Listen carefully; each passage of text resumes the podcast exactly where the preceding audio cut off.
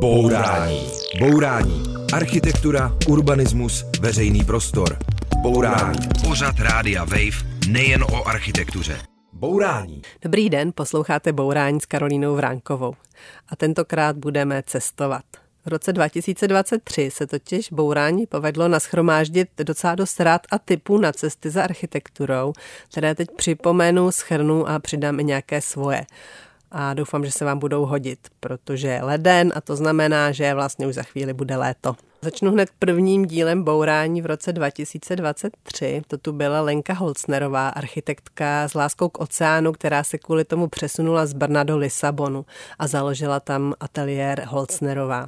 No a vyprávěla v bourání o práci a životě v Portugalsku jako můj první ateliér byl v Belému, takže já mám takovou mm, jako slabost pro tu čtvrť Belém, což je zároveň ta čtvrť, odkud se vyplouvalo na moře plavecký objevy. Právě v Belému jako je perfektní promenáda, kde je jedna kavárna za druhou a je tam taky komplex MÁT, což je Muzeum Arte, Architektura a Technologia to je udělaný z dvou krásných baráků. Jedno je bývalá elektrárna, taková noblesní cihlová stavba s komínama a vedle toho je nový dům od Amandy Leveté, organická stavba, taková vlna, kde se dá jít na střechu a je tam skvělý výhled i na řeku, i zpět na Lisabonu. Tenhle rozhovor jsme natáčeli před Vánoci a když jsme se loučili v takové dobré a sváteční náladě, tak Lenka říkala, že za tohle bourání mě sveze na svém říčním taxi, které taky provozuje v Lisabonu. Což se nám, myslím, v tu chvíli zdálo oběma dost nereálné. No ale nějak se stalo, že za čtyři měsíce na jaře jsme s mojí maminkou a synem seděli na říčním taxi. A Lenka suverénně řídila a obdivovali jsme z vody krásnou křivku Galerie Mát od architektky Amandy Levet které právě Lenka mluvila a která pro mě byla jeden z nejsilnějších architektonických zážitků z Lisabonu, protože to je opravdu originální, nevýdaná stavba a přitom vůbec není arrogantní a dokonale navazuje na své okolí a z vody vypadá jako další vlna na rozbouřeném ústí řeky Tažo, která se tady v těch místech už za chvíli vlívá do Atlantiku.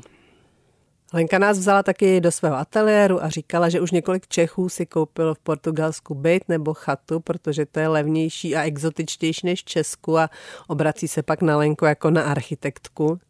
A nedivím se, protože Portugalsko je krásné a přátelské a Lisabon zvlášť a je tady taky spousta nové architektury, která stojí za vidění, tak ještě jeden tip od Lenky Holcnerové.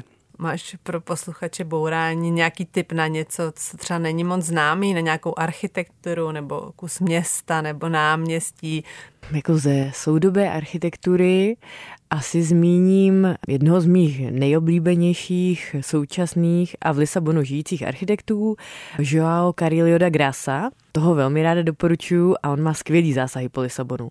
Většina návštěvníků tak i tak půjde se kouknout na Castel São Jorge a v rámci toho hradního komplexu je muzealizace památek z různých dob, který tam byly, tam jsou nějaký památ, vykopávky jako ze želez, z doby železné, pak eh, je tam, pak jsou tam, byly tam objeveny základy nějakého maurského domu, třeba z 11. století a pak nějaký základy takového paláce už jako křesťanského z, z 15. století. A tady tyhle tři vykopávky by mohly být prostě jenom tam nechaný a byla by tam cedule. Ale místo toho k tomu byl přizván tady tenhle architekt Joao Carillo da Grasa, který se je rozhodl tak jako zachytit, takže mm, třeba ty, ty vykopávky z té doby železné je taková jako kortenová studna, do které se člověk podívá a jako vidí tam vlastně mnohem hloubějc, než kdyby tam tady ten kortenový zásah nebyl. Pak je asi ten nejzajímavější zásah je ty základy toho maurského domu, tak eh, to je vlastně takový jako princip pátia, do kterého člověk vejde a pak všechny místnosti se kolem toho pátia rozvíjejí. No a kdyby tam člověk viděl jenom ty základy, tak si to dokáže dost dobře představit. A on jako tak scénograficky nad to jako vynesl takovou abstraktní bílou hmotu, takže my do té, my jako do toho domu můžeme vstoupit. To si myslím, že nejsem si úplně jistá, jestli by to třeba tady prošlo, když mě navštívil můj bývalý profesor soudobé architektury z Brna Karel Doležel, který toho času pracoval na brněnských památkářích, tak ehm, vyjádřil teda velké pochyby, že by bylo možné jako vlastně ty starodávné ruiny propíchnout tou kovovou konstrukcí, která by vynesla tady tuhle vznášející se bílou konstrukci nad tím. Jo, a tohle zrovna byla nějaký období, kdy to v Lisabonu šlo. No, uh-huh, takový dost odvážný. A to je teda v centru Lisabonu? To je přímo v komplexu toho hrad, hradu. Uh-huh. A od stejného architekta, jenom když se sejde do Lukopec přes Alfámu, kterou taky doporučuji, tam se ztraťte. To je totiž jedna z, ze čtvrtí, která nebyla postižená tím zemětřesením a tsunami, takže jsou tam takové jako středověké uličky. Občas jdete, že to vypadá, že jdete vlastně v něčím v, ně, v dvorku, pak ulice jsou jenom kus schodů, pak musíte projít dírou v domě. No a tímhle dojdete až k řece, kde je teda velký další zásah od Joe Carillo da Grasa, par, terminál parníků. A kousek od toho je ještě další zásah a to je podle mě nejkrásnější parkoviště v Lisabonu a to je pod náměstím Campodaš Ceboláš, eh, Cibulové náměstí. Je to parking, který vlastně uklidil všechny auta pod zem, takže už tam jako nehyzdí svou přítomností na, na náměstí a zároveň ten parking lehce to náměstí zvedl, takže člověk z něj vidí až na řeku a nevidí na takovou jako magistrálu, která tam prostě probíhá kolem toho.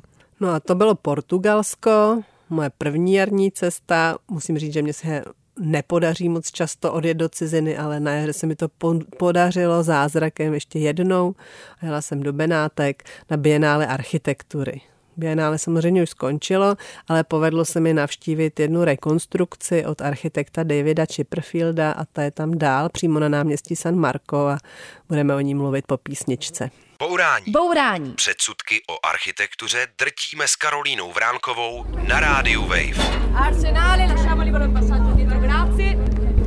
Attenzione al passo. Tak tohle byla paní z Vaporeta, která nám tady udělá trochu benátskou atmosféru. Posloucháte Bourání o cestování a jsme na náměstí San Marco, budově prokurácie Vechie, což znamená stará prokuratura, to je dlouhá budova, která lemuje náměstí San Marco ze severní strany.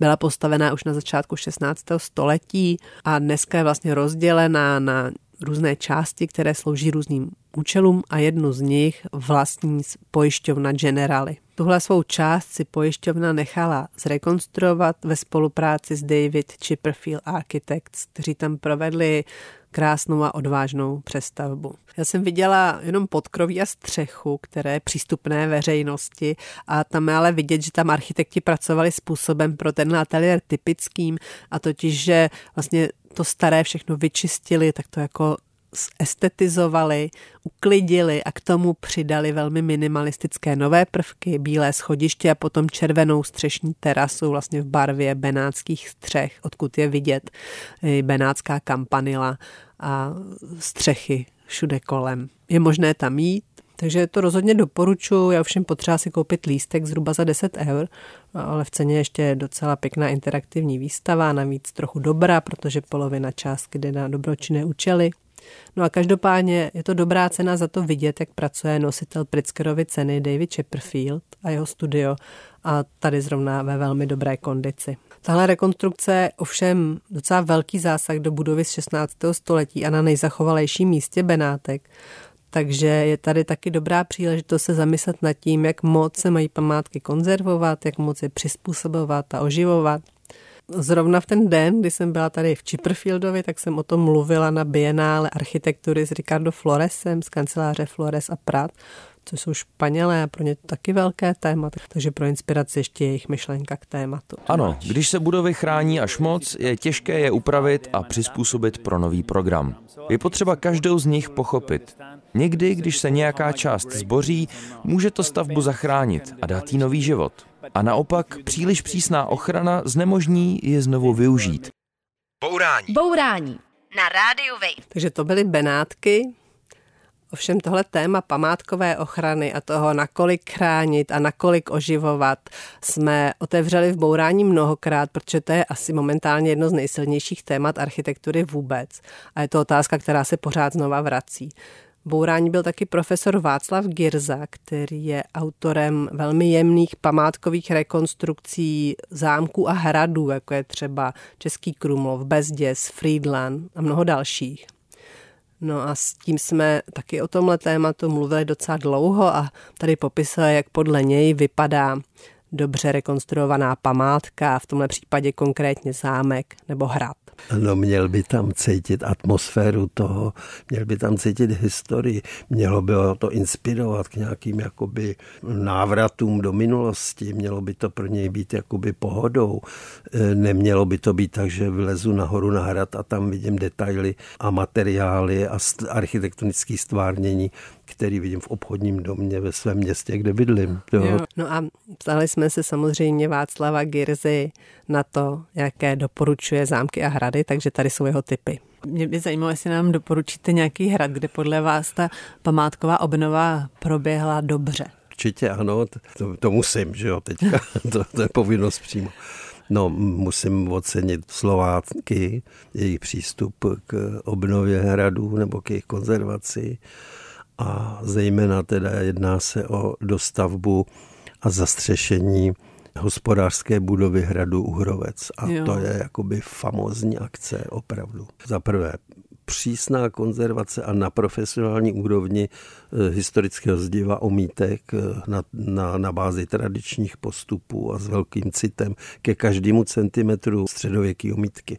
No a pak je to rekonstrukce, kdy oni vlastně posadili na základě průzkumu přesně kopie původního dřevěného trámu za ty štíty a vrátili tam šindelovou střechu. A vrátili tam taky dřevěná podlaží, prkna a tak dále a otvory. Čili je to vrácení do původního stavu, ale jako perfektním způsobem a navíc to jako nijak nevystupuje z toho prostředí té zříceniny, takže se to stalo jeho integrální součástí. Jako moc krásná akce, dostalo to řadu cen eh, slovenských a bylo to, my jsme to dokonce dávali doporučení na cenu Europa Nostry. Nevím, jak to dopadlo, ale zkrátka krásná akce. No. A něco méně zapadlého byste nám poradil? Třeba i, z, i, i, můžete být i zahraničí? No, Lietava hrad, krásný taky a k, úžasný konzervační práce a je to rozsáhlý hrad.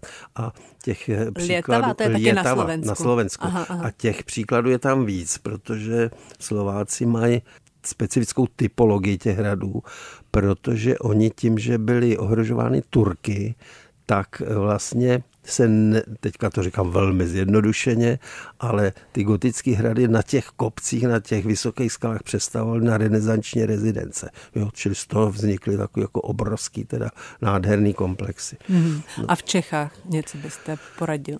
V Čechách někdo z poslední doby, vím, že se obnovil v Navarově zámek, i včetně dalších objektů kvalitně. Našli bychom, to víte, hmm. že jo. Takže to bylo doporučení na Uhrovec a Lietavu. Uhrovec leží na půl cesty mezi Nitrou a Žilinou.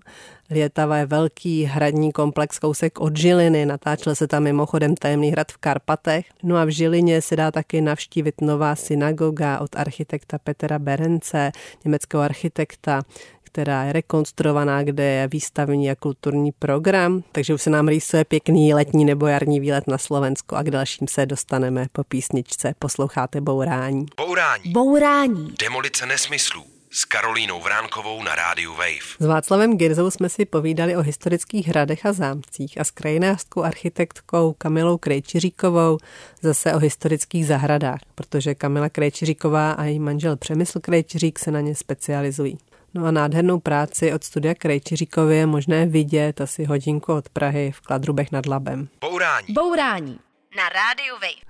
Ty krajina kolem Hřebčína, kde se chovají bílí kočároví koně, a ty se tam pasou na loukách mezi stromy a postávají před hřebčíny a jsou tam aleje a různé výhledy a všechno je totálně pohádkové. A je to přístupné a dá se tam udělat procházka, což moc doporučuju. No ale je to v okolí Pardubic, vlastně je tam výhled na elektrárnu Chvaletice, není to jako žádná vzrušující krajina. Tak jak to ti předkové udělali, že tam z toho vyrobili takovouhle pohádku? Ona je to srdeční záležitost hodně mýho manžela, který vlastně se na tom intenzivně podílí už, už mnoho let. A to kouzlo spočívá v tom, že to tam existuje už dlouho. Vlastně první zmínky máme z dob Rudolfa II., který si tam založil hřebčin a už začal tu krajinu kultivovat. Takže tam máme část, které se říká Mošnice, a ta byla založená tak, že to byly louky, ve kterých byly staré duby a pod těmi duby se pásly koně. Bohužel během času ty duby zarostly nálety, vysadili tam skupiny smrků a vlastně tahle pohádka na čas zmizela a manžel s, prostě s pomocníky vlastně vrátili čas a protože ty smrky částečně uhynuly díky kůrovci, tak eh, vlastně tam padlo asi pět tisíc stromů, ale ta krása se vrátila zpátky. Ale není tam jenom tohle, vy jste říkala aleje. Mm, to je záležitost barokní, typická vlastně pro českou krajinu, ale v hřebčíně Kladruby je ta alej opravdu monumentální, která spojuje vlastně ty dva hlavní hřebčíny. No a v 19. století pak ještě do té krajiny vstupovali s ozdobnými stromy, takže proto vám to připadá tak kouzelné, protože to prostě lidi kultivují strašně dlouho. Mm-hmm. No a do jaké doby vy jste to vraceli?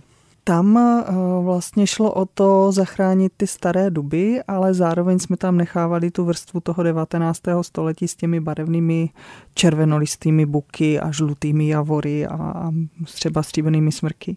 A ty se tehdy brali odkud? To se taky někde jako z ciziny eh, nakupovalo nebo byli nějaký šlechtitelé? To byli šlechtitelé, tenkrát to byla velká móda vlastně vypěstovat rostliny, které vypadaly jinak než, než běžně, takže a pracovalo se s tím jako malířským způsobem, že vlastně ti krajináři tvořili takové krásné kompozice, scenérie, které vám dneska připadají romantické, ale vlastně je to idealizovaná krajina, která je komponovaná tak, aby ten krajinář si vybral to nejhezčí z přírody a dal tomu ještě umělecký nádech. Je to fakt moc hezká procházka, při ní se dá potkat spousta koníků, taky kočičky jsme potkali a pak se dá pokračovat do Pardubic nebo do Kolína nebo do Poděbrat na kávu, takže opravdu nenáročný, jak my doma říkáme, duchocovský výlet. No ale od Kamily Krejčiříkové jsme získali ještě další typy a to na parky ve Francii a v Rakousku. Asi nejblíž mimo srdci možná budou barokní zahrady. Uvědomila jsem si to v jedné francouzské zahradě.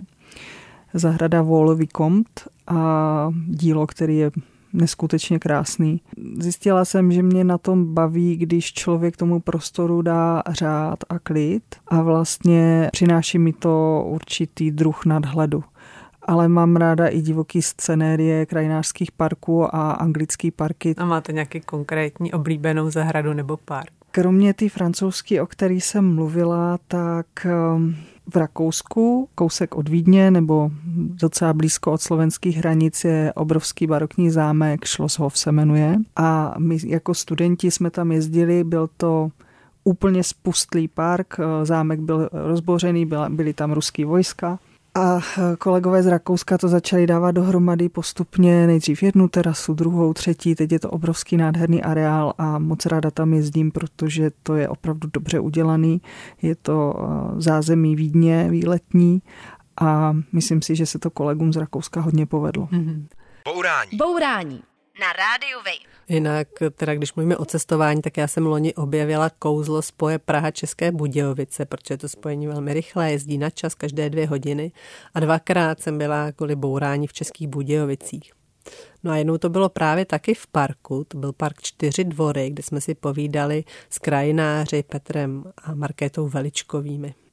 Park Čtyři dvory je v nějakém ohledu vlastně opak toho, co dělají Krejčiříkovi. Není to žádný komponovaný park, ale je to přírodní divoké místo.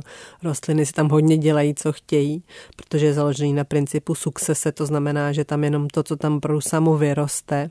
No ale je to taky zajímavé a jiným a divokým způsobem krásné místo.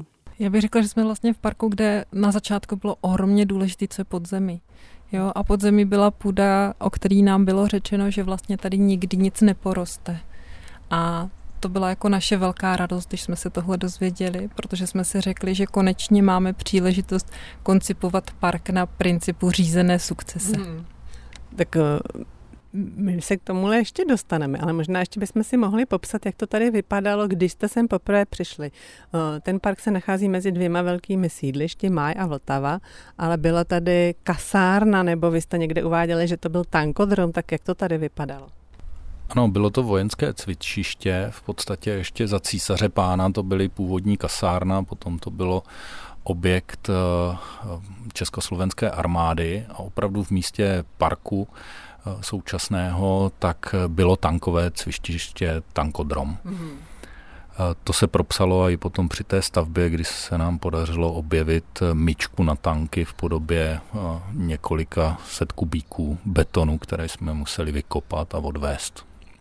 Jo, a jak teda vypadá jako země, kudy se prohání tanky? No, my když jsme sem přišli, tak oni už se tady neproháněli. To znamená, bylo tady spousta bahna, spousta bláta. Bořili jsme se tady pokotníky a byla to vlastně jako zarostlej kus země, který byl používaný, ale byl používaný jenom velmi úzkou skupinou obyvatel. A v té chvíli asi došlo jako k rozhodnutí, že když jsme mezi těma dvouma největšíma sídlištěma, takže by to mohli používat vlastně všichni, no, že je to velmi důležitý mhm. tady vytvořit zahradu. Jo. No a vy jste teda se rozhodli, že uděláte park, kde ale se nebude nic sázet, kde se vlastně počká, co tam vyroste. Říkám to dobře? Ano, ono tady eh, vlastně v některých těch partiích eh, toho oraniště eh, existovaly nálety, které tady rostly zhruba těch 20 let po revoluci, kdy to vojáci postupně opustili.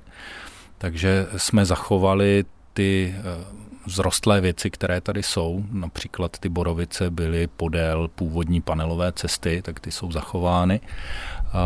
A potom několik e, ostrůvků, ať už to jsou břízy, nebo jsou to právě ty vrby.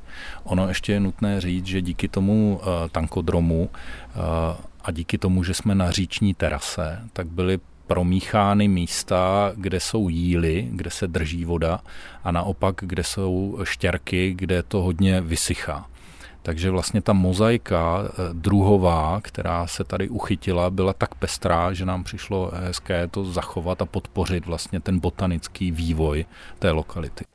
Takže to byly čtyři dvory, jak bylo řečeno, je to syrovější místo, kolem jsou sídliště, ale i tam se vlastně nachází zajímavá architektura, třeba Salesiánské středisko mládeže od ateliéru SLLA. No a kromě čtyř dvorů jsem se zase ptala na to, kde jinde mají zajímavé parky. Vy parky a podobný prostranství pro lidi navrhujete. Máte taky někdy čas a příležitost je používat? Máte třeba nějaký oblíbený park? Markéta? My máme spoustu oblíbených parků. Ale vlastně paradoxně to není úplně v místě našeho bydliště, protože v místě našeho bydliště chodíme spíš k řece. To je ten náš park, takže takový jako přírodnější prostředí. Ale pak máme spoustu oblíbených parků, teda zejména v Brně. A ono je to zase hodně propojený třeba s našima kantorama, takže velmi rádi chodíme do uh, Arboreta v Brně, který navrhoval pan Ivar Truba a to samý třeba do Lužánek. A, a vy, Petře? Já mám rád parky všeobecně eh, a vlastně rád objevuju parky, kdekoliv jsme na cestách, protože je to v podstatě nezměrné, nekonečno inspirace pro ty naše parky, které potom můžeme navrhovat. Naposledy jsme takhle objevili třeba ve Slovensku park v Koperu, úplně tak jako náhodou.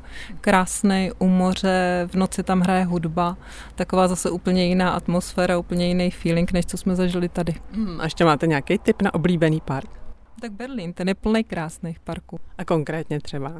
Tak je to ten Nordbahnhof, nebo je tam park, park Ziedgelande, nebo je tam ještě jeden nový park s těma vysokýma houpačkama a ten si teďka nespomenu na jméno, Peťo, nevíš? No, Dreis Ecke. Ano, Dry Ecke. Dry Ecke. V Českých Budějovicích jsme byli s Veličkovými, ale taky v Domě umění, o němž bylo další bourání, no to je další příjemný kulturní cíl s architektonickými výstavami. No a jak jsem říkala, to vlakové spojení, to je taky perfektní, jenom dvě hodiny. Bourání, Bourání s Karolínou Vránkovou na rádiu Wave. Posloucháte Bourání o cestování za architekturu a tady v tom posledním vstupu abych ráda mluvila o jedné svojí cestě, kde jsem měla možnost vidět architekturu trochu utrženou ze řetězu a dost divočelo. A to bylo v létě v Albánii a zejména v hlavním městě Tyraně. Cesta do Albánie byla taková pravá prázdninová rodinná cesta s účastníky já, můj partner a náš teenager syn. No a společně jsme vyjeli a začíná to vlastně zase v Benátkách, ale v jiných Benátkách, ne v těch malebných mezi kanály, ale na pevnině, kde jsou takové haly a sklady a elektrárny a trafačky a dost to tam páchne a Vypadá to možná trošku jako podél D1, no a nachází se tam taky stanoviště trajektů. A do jednoho z nich jsme nastoupili. Jeli jsme tam mezi tyráky a mezi obytné vozy německých penzistů, což se zjistilo, že jsou asi hlavní klienti lodní dopravy. No a mezi nimi jsme se ocitli my s naší Škodou Fabia a pak jsme 24 hodin pluli po moři na tomhle devítipatrovém korábu a vystoupili jsme v řeckém přístavu Igoumenica. Z Igoumenice je to jenom pár kilometrů do Albánie, tam jsme navštívili antické vykopávky v Butrintu, tam jsme dokonce potkali jednoho posluchače bourání, takže zdravíme. No a dále eh, z Igoumenici je to už jenom pár kilometrů do Albánie, eh, Poblíž hranice nachází antické vykopávky v Butrintu, kde jsme dokonce potkali jednoho posluchače bourání, takže zdravím. No a dál jsme pokračovali na albánskou riviéru kde jsme očekávali krásnou nepokaženou krajinu a klid a romantiku, což se nepotvrdilo. Protože přímořská městečka Saranda a Himáre a další kolem, to je vlastně takové obří staveniště. Oni jsou to malebná místa, mají krásnou krajinu, kde hory vlastně přicházejí přímo do moře. Jsou tu pořád krásné scenérie a místa, kam ten stavební ruch ještě nedorazil, ale hodně jich ubývá. No a tam, kde se staví, tak tam se rozhodně s nějakými regulacemi třeba výšek nebo urbanismu nebo s ohledem na životní prostředí, no a ani vlastně s architektonickou formou nějak moc nepárají. No a jde vlastně asi spíš o to zabrat co nejlepší místo, co nejblíž pláže a postavit tam co největší hotel, nebo aspoň takto na nás jako na cizince působilo. No a, a tenhle ten dost živelný stavební ruch trochu předznamenal to, co uvidíme v Tyraně, v hlavním městě, kam jsme dorazili asi za týden. Tyrana je zhruba půlmilionové město, no a jeho prohlídka, zvláště pro milovníka architektury, samozřejmě začíná u Hodži. Jak známo, Enver Hodža byl albánský komunistický diktátor, jeden z nejšílenějších a nejparanoidnějších. Zemřel v roce 1985 a byl mu zbudován takový památník ve tvaru pyramidy, jako nějakému temnému faraonovi. Po svržení komunismu ta pyramida sloužila různým účelům, ale v posledních letech už jenom chátrala a tak ještě místní mládež vybíhala nahoru a klouzala se dolů a to byl asi tak jediný užitek, ke kterému sloužila. No a pak se objevil Edi Rama, což je umělec, který se nějakým způsobem dostal do politiky, nejdřív komunální, dotáhnul to na starostu Tyrany a potom dokonce pokračoval dál a stal se ministerským předsedou. No a ten se údajně ještě z doby těch svých zahraničních studií zdal s nizozemským architektem Vinny Másem z ateliéru MVRDV. Vinny Más je docela známý i tady, protože působí taky na ČVUT v Praze. No a oni dva se dohodli, že se s pyramidou něco udělá.